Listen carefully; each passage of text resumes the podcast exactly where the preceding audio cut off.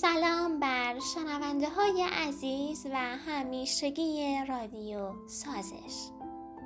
با ادامه مبحث انتقاد پذیری در هشتمین اپیزود از مجموعه اپیزودهای رادیو سازش که بیستم هر ماه منتشر میشه همراه شما هستم. تا پایان این اپیزود با من همراه باشید.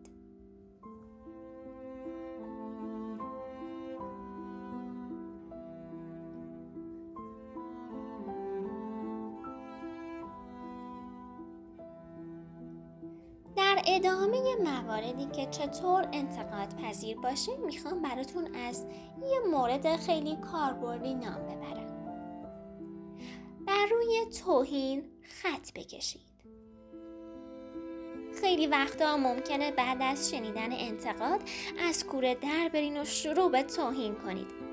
این الگوی رفتاری بدترین حالت ممکنه که نشون میده نه تنها فرد انتقاد پذیری نیستین بلکه حتی با آداب رفتار محترمانه هم آشنایی ندارین. اگه فرد مقابلتون با آرامش و مهربانی با شما صحبت می‌کنه پس چه دلیلی داره که عصبانی بشین یا به اون توهین کنید؟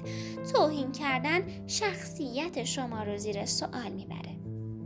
اگه حرفی که شنیدین شما رو خیلی عصبانی کرده پس برگردین و اپیزود قبل رو گوش بدین. و برین سراغ اون قسمتی که راجع به این صحبت کرده بودم که اون انتقادی که عصبانیتون می‌کنه رو جدی بگیریم و اما مورد بعد.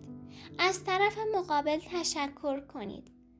بعد از تموم شدن گفتگو صحبتتون شما ممکنه فقط با 7 درصد از صحبت طرف مقابلتون موافق باشید.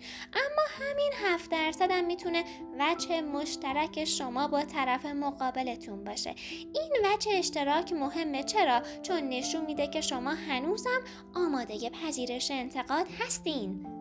از طرف مقابلتون تشکر بکنید. چون به اندازه 7 درصدم که باشه شما رو به سمت اصلاح و بهبودی راهنمایی کرد. اگرم هیچ چیزی برای توافق پیدا نکردید از اون به خاطر سراحتش تشکر بکنید و بهش بگین که به انتقادش حتما فکر می‌کنید. ممکنه بعد از بررسی های عمیقتر توی خلوتتون به یه سری نکته هایی پی ببرین که تو همون لحظه اول نظرتون رو به خودش جلب نکرده بود. و اما مورد بعدی. برای بررسی انتقاد زمان بیشتری بخواین.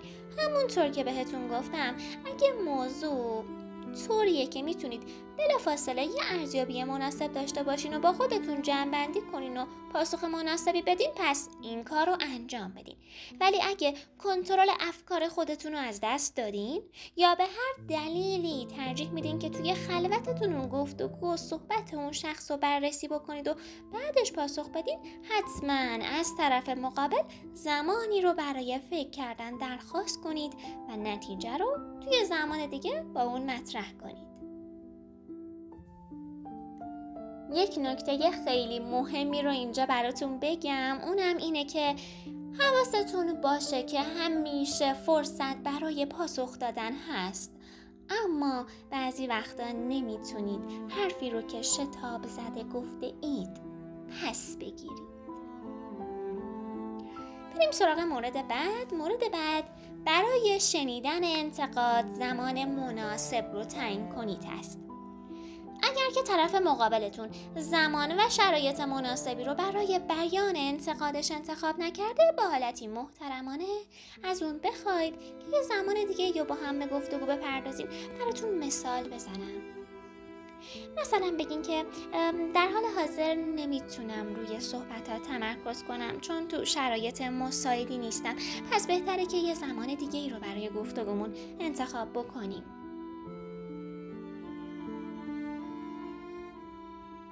مورد بعد دیدگاه متفاوت خود رو بیان کنید.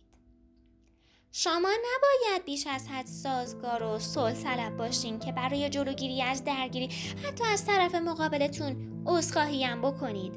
همین اجتناب از بحث و گفتگو در شرایطی که مطمئنید حق با شماست نشانه آشکاری از عزت نفس ضعیف و پایین شماست.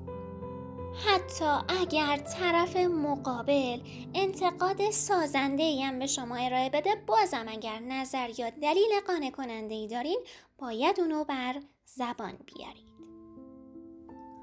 همراهان من در این اپیزود و اپیزود گذشته راهکارهایی رو در خصوص انتقاد پذیری به شما ارائه دادیم. تیم رادیو سازش منتظر پیشنهادات نظرات و انتقادات شماست. حتما با ما در اپیزودهای آینده هم همراه باشین چرا که قراره به ارتباط انتقاد پذیری و عزت نفس بپردازیم. تا اپیزود آینده خدا نگهدار.